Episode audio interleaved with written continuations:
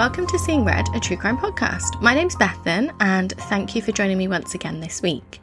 Now, I did mention last week that I was hoping to have a guest couple of co hosts with me this week. Unfortunately, that hasn't worked out.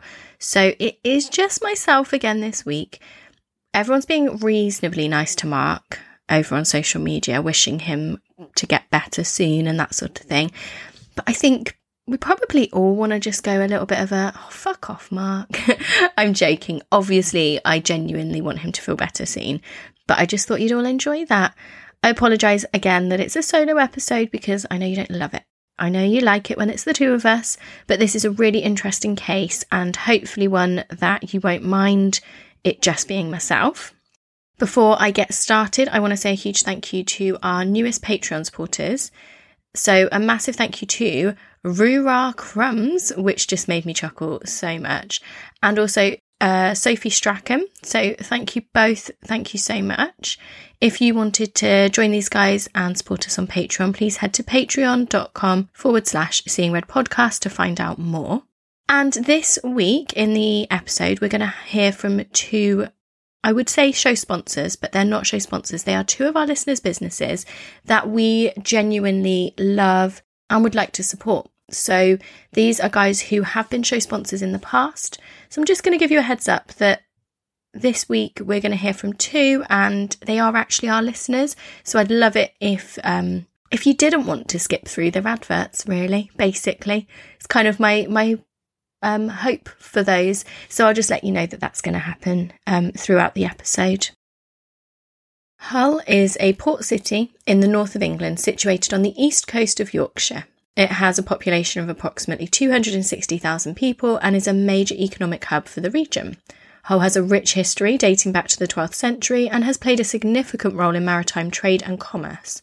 The city has a diverse cultural scene with a number of museums, galleries, and theatres, and is also home to Hull University, one of the largest universities in the country. This week, I'm going to tell you the tragic story of one of Hull University's promising young students, a vulnerable young woman named Libby Squire, whose senseless killing gripped the nation in the winter of 2019. Liberty Squire, better known as Libby, was born on the 18th of June 1997 in High Wycombe, Buckinghamshire in England, to her parents Lisa and Russ. She was the eldest of the four Squire children and was a doting and protective older sister to her three younger siblings. Not long after Libby was born, the Squire family moved to the small village of Hardwick near Cambridge, where Libby grew up, and she attended the local primary school before moving on to secondary school in nearby Cambourne. As a girl, Libby was described by those who knew her best as a bright, kind, and deeply caring individual. To her friends, she was said to be wickedly funny with a razor sharp wit that was backed by a warm smile. Libby was a bright and talented student from a young age with a keen interest in philosophy and literature. She excelled in her studies and was a member of the school debating team, where she developed her skills in critical thinking and public speaking. She was also a talented musician and played the guitar and the piano. Are any of our listeners on a debate team, by the way? Please do reach out on social media if you are. I always wonder would it be a good idea to do something like that? Because would I be able to argue with people better? Do they really teach you just to argue, or do they do they teach you to be more quick with your thinking? I don't know, just a bit of an aside there, guys. But I was just wondering. When Libby reached her teenage years, her high level intellect and academic ability suddenly threatened to become her undoing. Libby was a highly ambitious girl, but she had a nasty habit of holding herself to absurdly impossible standards of perfection, and this pattern of behaviour seemed to intensify as she got older. She began to push herself so hard that, at 16 years of age, she almost suffered a full on nervous breakdown. She lost weight, she became depressed, anxious, she developed an eating disorder. But despite her difficulties, Libby soldiered on. She continued to work hard and she achieved glowing A level results. In 2016, Libby moved to Hull to attend university where she planned to study philosophy. At first, her mother Lisa was nervous about Libby being so far away, owing to her fragile state of mental health, but Libby was over the moon. She was beyond excited to start this new chapter in her life. Libby took to student life like a duck to water and quickly made a plethora of new friends. Within weeks, she had gotten actively involved in the university's student community, participating in several campus clubs and societies. Despite being away from her family and her hometown, Libby remained close to her parents and her siblings. She regularly visited home and kept in touch with her family and friends through social media and messaging apps. As mentioned earlier, Libby was a highly ambitious girl who was always busy on her grind and striving to achieve grand goals. She had big, long term plans that included going travelling around the world with her friends after graduation before becoming a journalist. And these goals were not in any way far fetched. Libby had enormous potential and could have realistically achieved anything she set her mind to. Her childhood boyfriend, Connor James Pye, later described how Libby was the most interesting and capable human being he'd ever met. By early 2019, when Libby was in her second year of university, life was good. The student lifestyle suited her so perfectly that her family would later comment how she was as happy, healthy, and fulfilled then as she had ever been in her entire life. Her mother wondered why she'd ever been so worried about Libby starting university, and she was able to sleep soundly at night in the knowledge that her beloved firstborn child was happy, healthy, and safe and whole. However, a cruel twist of fate was about to tragically alter the Squire family's lives forever. So, I'm first going to tell you about Beautiful Jewellery Company, and we have been genuinely excited to talk to you guys about Beautiful Jewellery Company again. This is a small family run business that was established in 2011 by a husband and wife duo with offerings in all aspects of jewellery design as well as jewellery parts, loose stones, repairs, and bespoke one off design pieces, they specialise in high quality British made jewellery from a UK business. I bought a beautiful pendant from these guys. It's the staple of my wardrobe. I love it. It's gorgeous and I've had so many compliments about it. Beautiful Jewellery Company work with a variety of metals such as yellow, white, and rose gold, as well as silver and platinum, so there really is something for everyone. Beautiful Jewellery Company Limited offer a wide range of products that can be made with customer specifications to their own design and in their choice of gemstones and diamonds. So, I don't know if you guys remember me talking about when I got Dan to create a bracelet for me for my best friend who was getting married. Um, that was a couple of year year ago.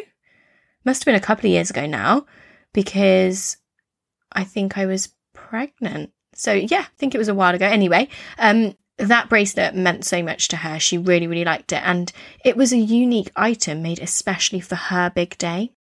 Mark purchased some jewellery for, I think it was his mum from Beautiful Jewellery Company, and he was really impressed as well. We've both always been really impressed with the speed of how quickly things come in the post, how beautiful all the items are, and how well packaged they are. And we have a special offer for listeners of Seeing Red. So the amazing timeless discount code of 10% off your entire basket with no minimum order amount is still active on their site. So this is the code RED10, R E D, and then the numbers 1 and 0. The great thing is that all orders are available with worldwide shipping. The website is ever changing, new products are added daily, and special offers and unique rarities are on offer throughout the year. So what are you waiting for? Head over to beautifuljewellerycompany.co.uk and use the code RED10 for 10% off your order. On the night of January the 31st, 2019, Libby and some of her university friends decided to have a night out. The group of five girls planned to meet at one of their houses and enjoy some pre drinks before heading out to a popular nearby nightclub. At around 10 o'clock at night, Libby sent her boyfriend Connor a text message to say goodnight and explain that she was heading out with her friends and to say that she was leaving her phone at home. Libby and her friends got through several bottles of wine, and by the time they decided to leave the house just before 11 o'clock, they were all heavily intoxicated. At 11:20, Libby and her friends arrived at the nightclub. CCTV from outside the venue captured Libby approaching the main doors. The footage shows a visibly drunk Libby staggering around, stumbling, unable to maintain her balance as she walked, and behaving, just in generally, very drunkenly. The bouncers saw that Libby was severely impaired, and so they decided to refuse her entry. They gently told her that she was much better off calling at night, going home, sleeping it off, and coming back next week. There was no major fuss. Libby walked away from the interaction without any drama. She didn't have an aggressive bone in her body, and she certainly wasn't the type to kick off in a drunken rage. Libby decided to heed the bouncer's advice and head home. However, she did insist that her friends go into the club without her. So her friends escorted Libby to a taxi, gave the driver some money, and watched as the car drove away. They then entered the club and resumed their night out. None of them knew that that would be the last time that they would ever see Libby alive. And what I would like to just mention here is I think they've all done what you would expect to be the sensible thing, haven't they?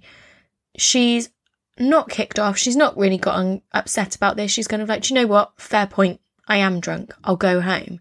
Her friends, she says to them, no, you should go and enjoy your night. So they do the right thing. They get her a taxi. They pay for it in advance. They do what, what you would think would be the right thing, don't they? Libby's friends headed back to one of the group's houses just after three in the morning when they planned to wind down with a few more drinks. And one of the girls texted Libby but got no response. So she decided to text Libby's housemates just to make sure that Libby had gotten home okay. To their utter shock, the housemate that she texted texted back immediately to say no, Libby hadn't come home at all. They, you know, the housemates had assumed that she was still out. This was completely unlike Libby, and her friends immediately knew that something was off. They all simultaneously got on their phones and began urgently calling and texting everyone they knew who may have seen Libby after she'd left the club that night. However, nobody had seen or heard anything from her. Her housemate then found Libby's phone still in her room, and they also found her house keys. So I don't know if you remember, but she'd messaged her boyfriend to say she was leaving her phone at home. The situation was getting more and more distressing with every passing minute. Libby was lost and alone on a bitterly cold and snowy night on the streets of Hull. She was severely intoxicated, she didn't have a phone with her, and as the sun began to rise with still no sign of Libby, the decision was made by her housemates to report her to the police as a missing person. The police were immediately concerned for Libby's welfare, and an urgent missing persons investigation was launched. Libby's family were informed of the situation and asked to provide as much relevant information on Libby as they could. As Lisa and Russ described their daughter's earlier struggles with mental health to the police, officers considered the possibility that Libby had experienced a sudden psychological breakdown and had run away. Of course, not even one of Libby's family or friends thought that this could possibly be the case.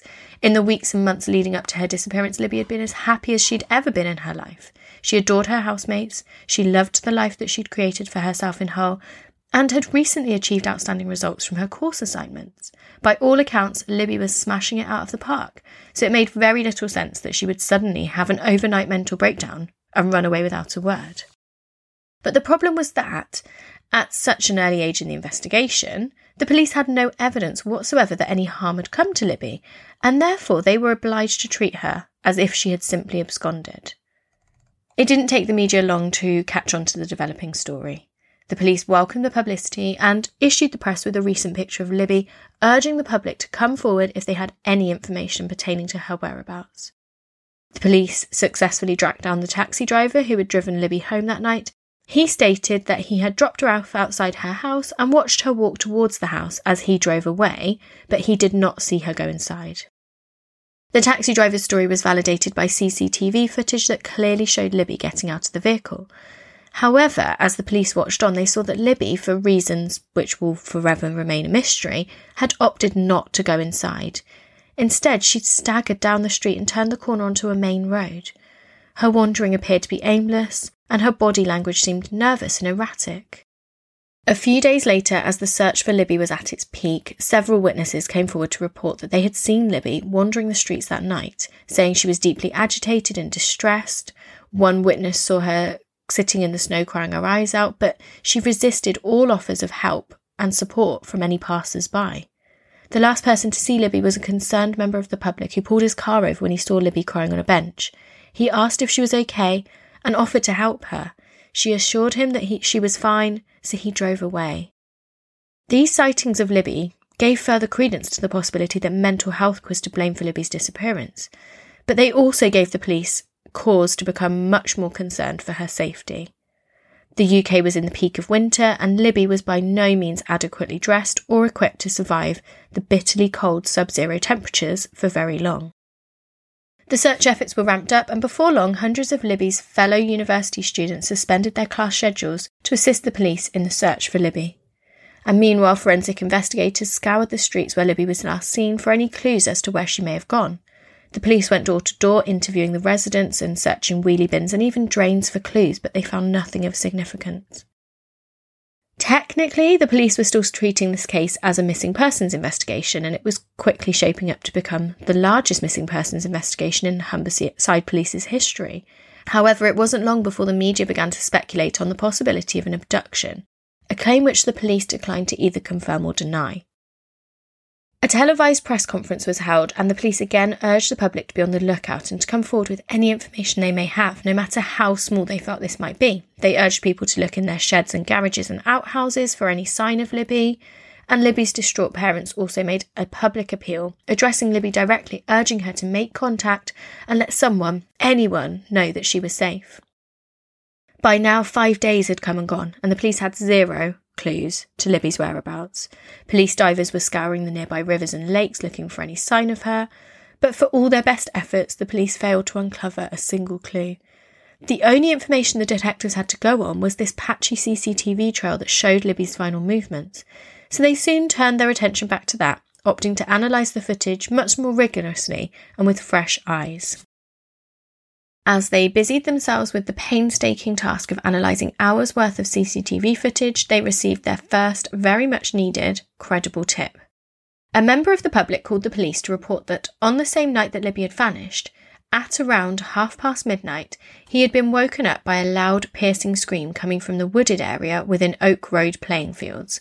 This is a recreational ground around five minutes' walks from Libby's house on Wellesley Avenue. So the scream was so loud and disturbing that he'd actually gotten out of bed to look out of his window. He saw a man hurrying away from the area towards a parked car, a silver Vauxhall Astra. The police rigorously followed up on this new line of inquiry, and, as luck would have it, it was the, this that led them to their most promising lead. Working on the assumption that this scream that the witness had in- heard had indeed come from Libby, detectives began to scour through the CCTV footage from the area surrounding Oaks Road playing area, and before long they noticed something very peculiar. They noticed that the same car kept appearing on the screen, and it seemed to be driving around the block with no particular purpose. It kind of seemed like the driver was maybe searching for something or someone. It was kind of driving around and kept appearing. And even though it was dark, the police were able to ascertain that the car was a silver Vauxhall Astra. So, more than likely, the same Vauxhall Astra that had been spotted parked up near the playing area by the man who'd heard the scream. And I feel like our listeners are not going to let me go past this without mentioning that if you hear something Note down what time you heard it, even if you don't feel like it's important at that moment, because we've talked about this before, haven't we? Where you hear something, you think, I wonder what that was. But potentially, like this man, you might think to yourself, oh God, I remember hearing something actually. I wonder if it was that night. And you rack your brains and you realise it was, and you can give the police the time and it could give them a really good lead. Most of the time, when I hear stuff, it turns out to be foxes or someone just like having an argument. But you just never know, do you? So, anyway, little bit of a segue there, but I know we've mentioned it many times before. As the police continued following the car's CCTV trail, the footage became more and more chilling. Just before midnight, the Astra had driven past Libby as she'd been walking along the main road. The driver had then doubled back on himself several times, clearly interested in whatever Libby was doing. After a few moments, the driver had pulled over close to Libby on the opposite side of the road. The driver had then gotten out and covertly followed Libby on foot as she turned and walked down a side street in the direction of her home. The police couldn't see the driver's face clearly, but it was obviously a middle aged male. The CCTV trail picked them back up a few minutes later, and the man was seen following Libby from a distance, observing her, stalking her, preying on her vulnerability, trying to gauge what she was doing and if she was alone. It's just terrifying, isn't it, guys? Can you imagine being the police and watching this and knowing that you're seeing something that's happened and you can't stop? And then a few moments later, the man was seen crossing the road and heading straight for Libby. The unidentified male and Libby had a brief conversation lasting around five minutes, and then Libby had turned and walked with him back in the direction to where the Vauxhall Astra was parked. About five minutes after midnight, Libby and the unknown male were seen getting into the car and driving away.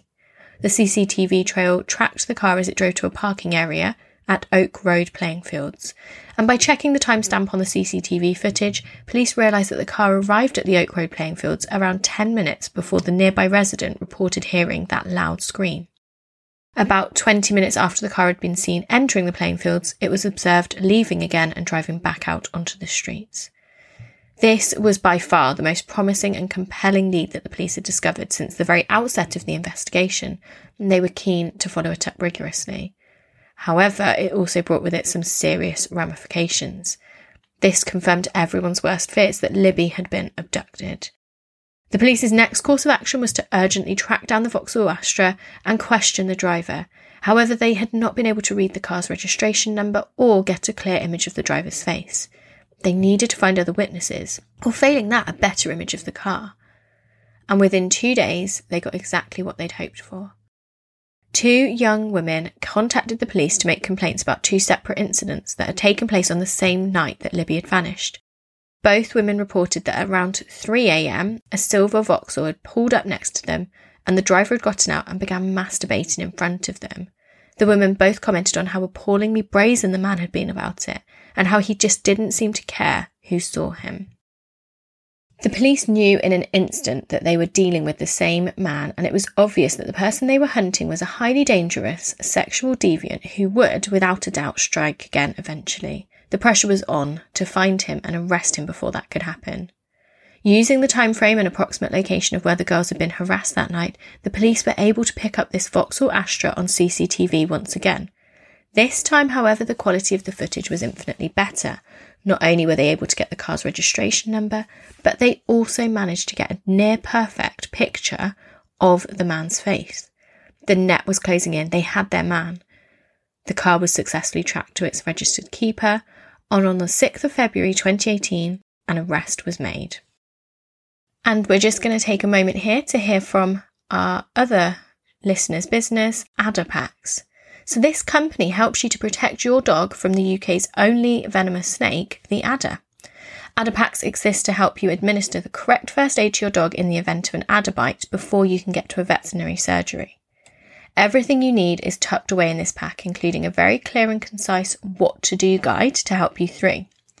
The business was set up by Catherine, a qualified veterinary nurse who has worked in the industry since 1997 as you can imagine, she has seen and treated many adder bites in her time.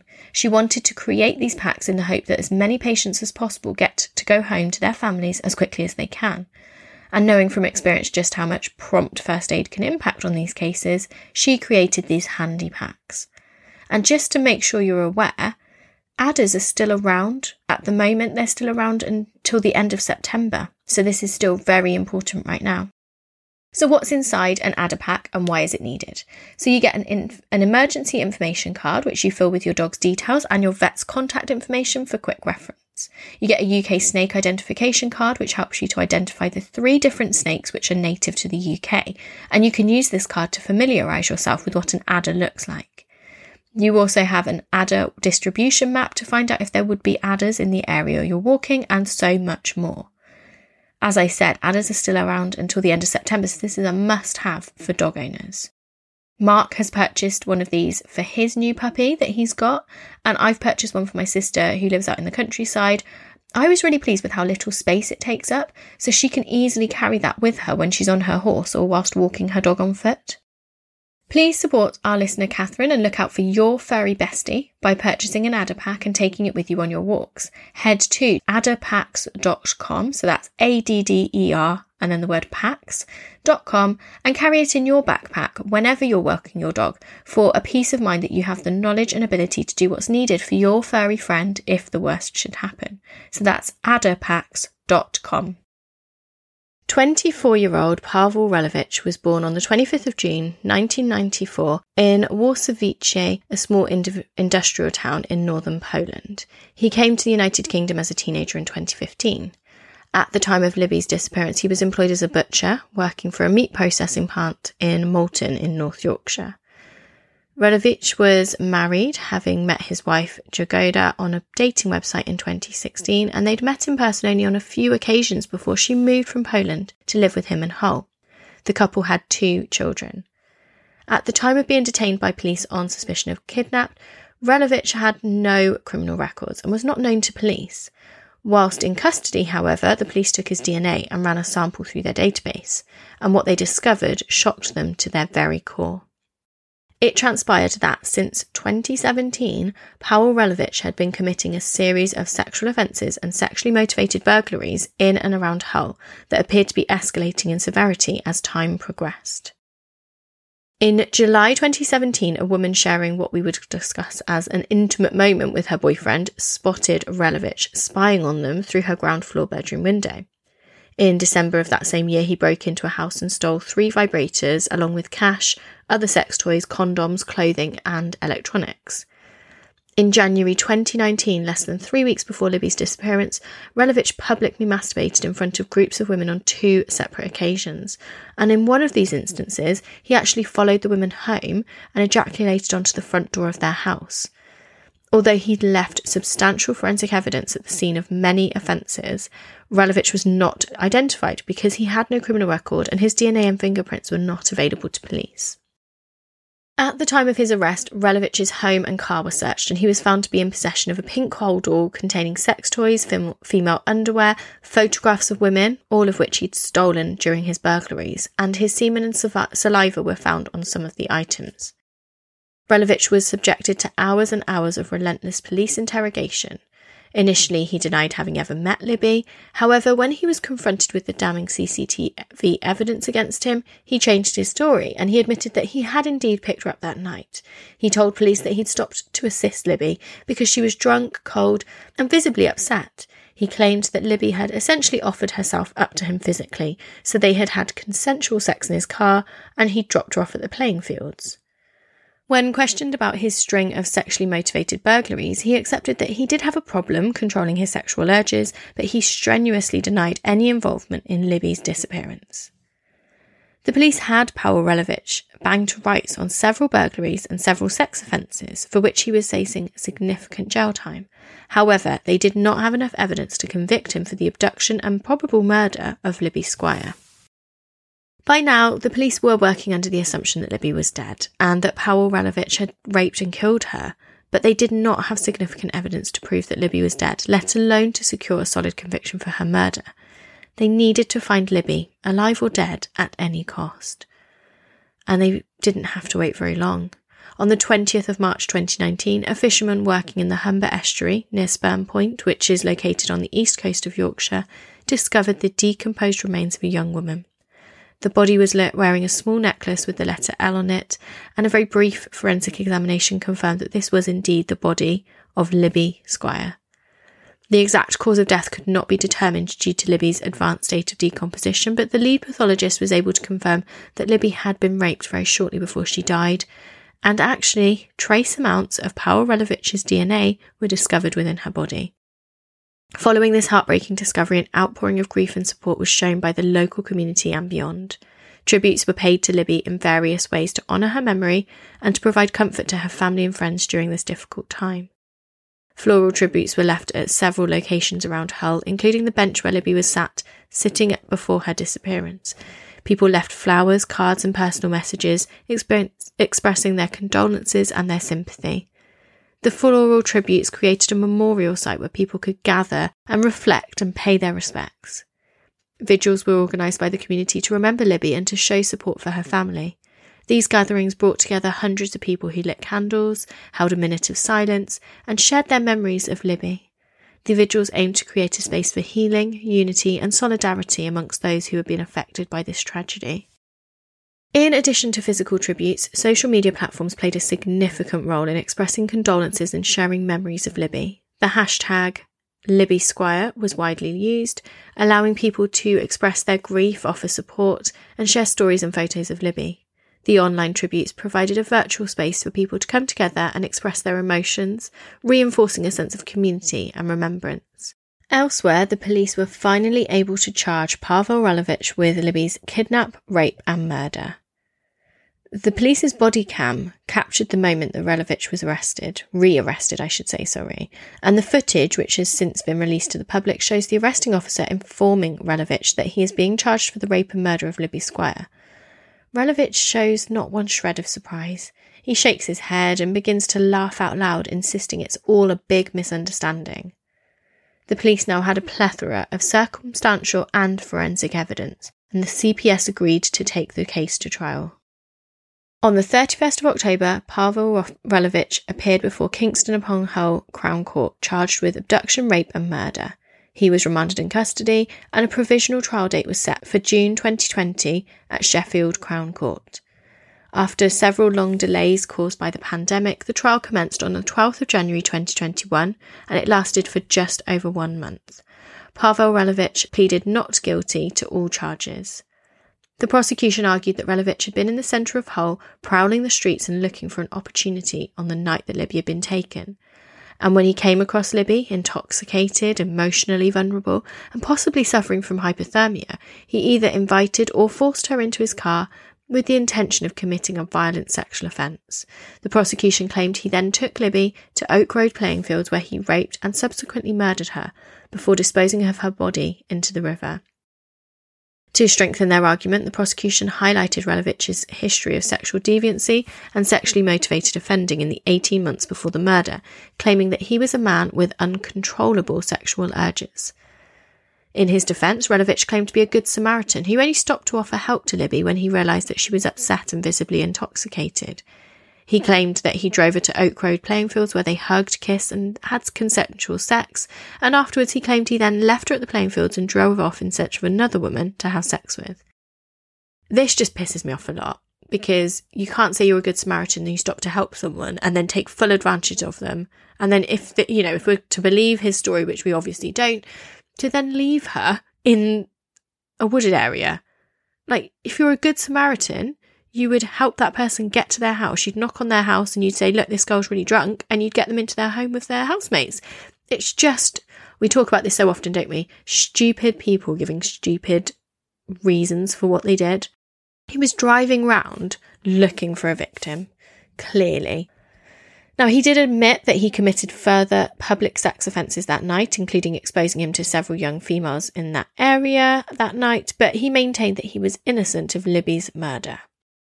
And sickeningly, Relowicz's defence team tried to convince the jury that Libby had killed herself by jumping into the river after a mental health breakdown. Extracts from Libby's medical records were read to the jury, showing she had previously experienced suicidal thoughts, which did include thoughts of drowning herself in a river. The argument was swiftly shut down by the enraged judge, but not before this caused enormous pain and anguish to Libby's loved ones who were in attendance.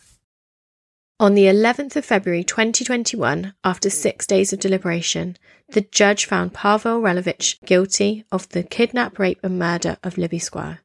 He was sentenced to life imprisonment with a minimum term of 27 years and was sentenced to a concurrent term of 18 years imprisonment for her rape. In her sentencing remarks, the judge, Mrs. Justice Lambert, agreed with the description of Relowicz's crimes as a perverted campaign of sexually deviant behaviour and of him as a very dangerous individual. In the aftermath of the trial, Libby Squire's mother captured the hearts of the nation when she wrote a lengthy and heart wrenching tribute to her daughter on Facebook, in which she said the following I cannot thank you enough, my darling Pie, for making me your mummy, for choosing me to be your mummy. I kept you f- safe as long as I could, and I am so sorry that I could not keep you safe on that night. I'm sorry. I'm so, so sorry. I love you, my beautiful girl, with all my being and always will. Until we meet again, my Pie, I love you more. Do you know what? Uh, from a very personal point as well, that is such a, a really difficult thing to read because my youngest daughter's nickname is Puddin' and Pie. Like that's been her nickname since she was very, very little, and we quite often call her Puddin. So we don't re- we don't say the same nickname, but it really reminded me. Just really feel for the parents, don't we, when we hear these awful statements and tributes that the parents or family members or loved ones or anybody leaves. It's just just heartbreaking, isn't it? Fundraising efforts were also initiated to support Libby's family. A crowdfunding campaign was set up to assist with funeral expenses and to provide financial support during their grieving process. The campaign received an overwhelming response, with donations pouring in from individuals and organisations who wanted to offer their support and help alleviate some of the family's burdens during such a difficult time.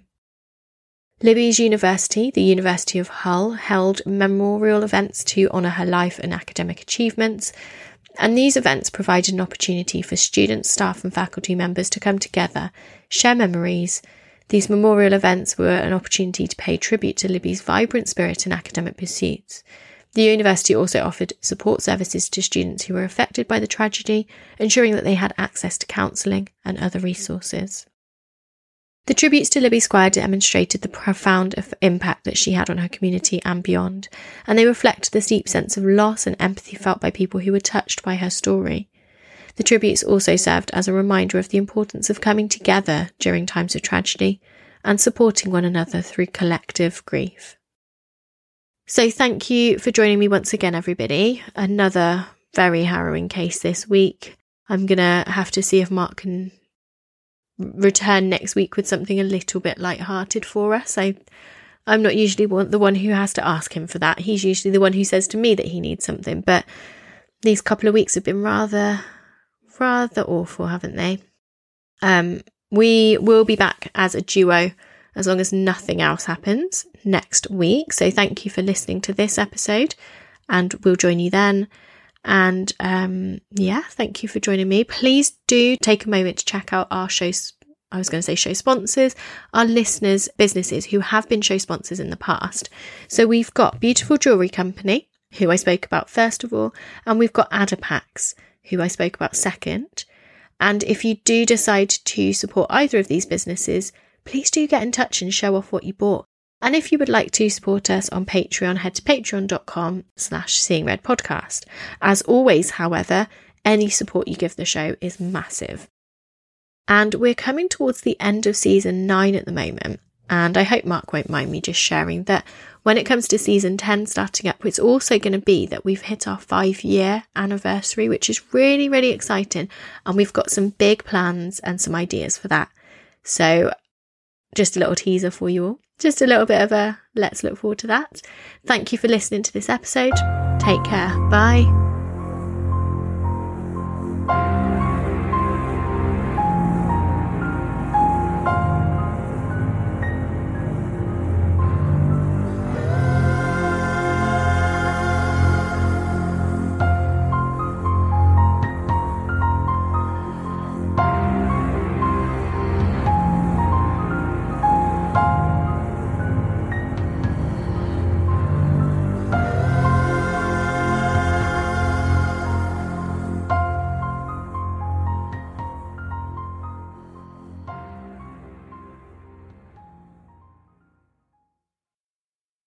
Hi, angels. It's your girl, Louise Rumble, and I'm the host of the Open House podcast. Therapy quite literally changed my life and sent me straight into my hot healing girl era. Now, each week, I share my story the good, the bad, and the downright juicy and chat with some of the world's best therapists, psychologists, and wellness experts. From love, sex, and dating to attachment styles, nervous system regulation, wellness hacks, hormone balancing, and more, nothing is off the table. I've emptied my bank account on therapy and healing so you don't have to. So if you're ready to leave the past in the past and build the future you've always deserved, me and my favorite experts are waiting for you on the Open House podcast. Listen now wherever you stream your podcasts, and I cannot wait to meet you.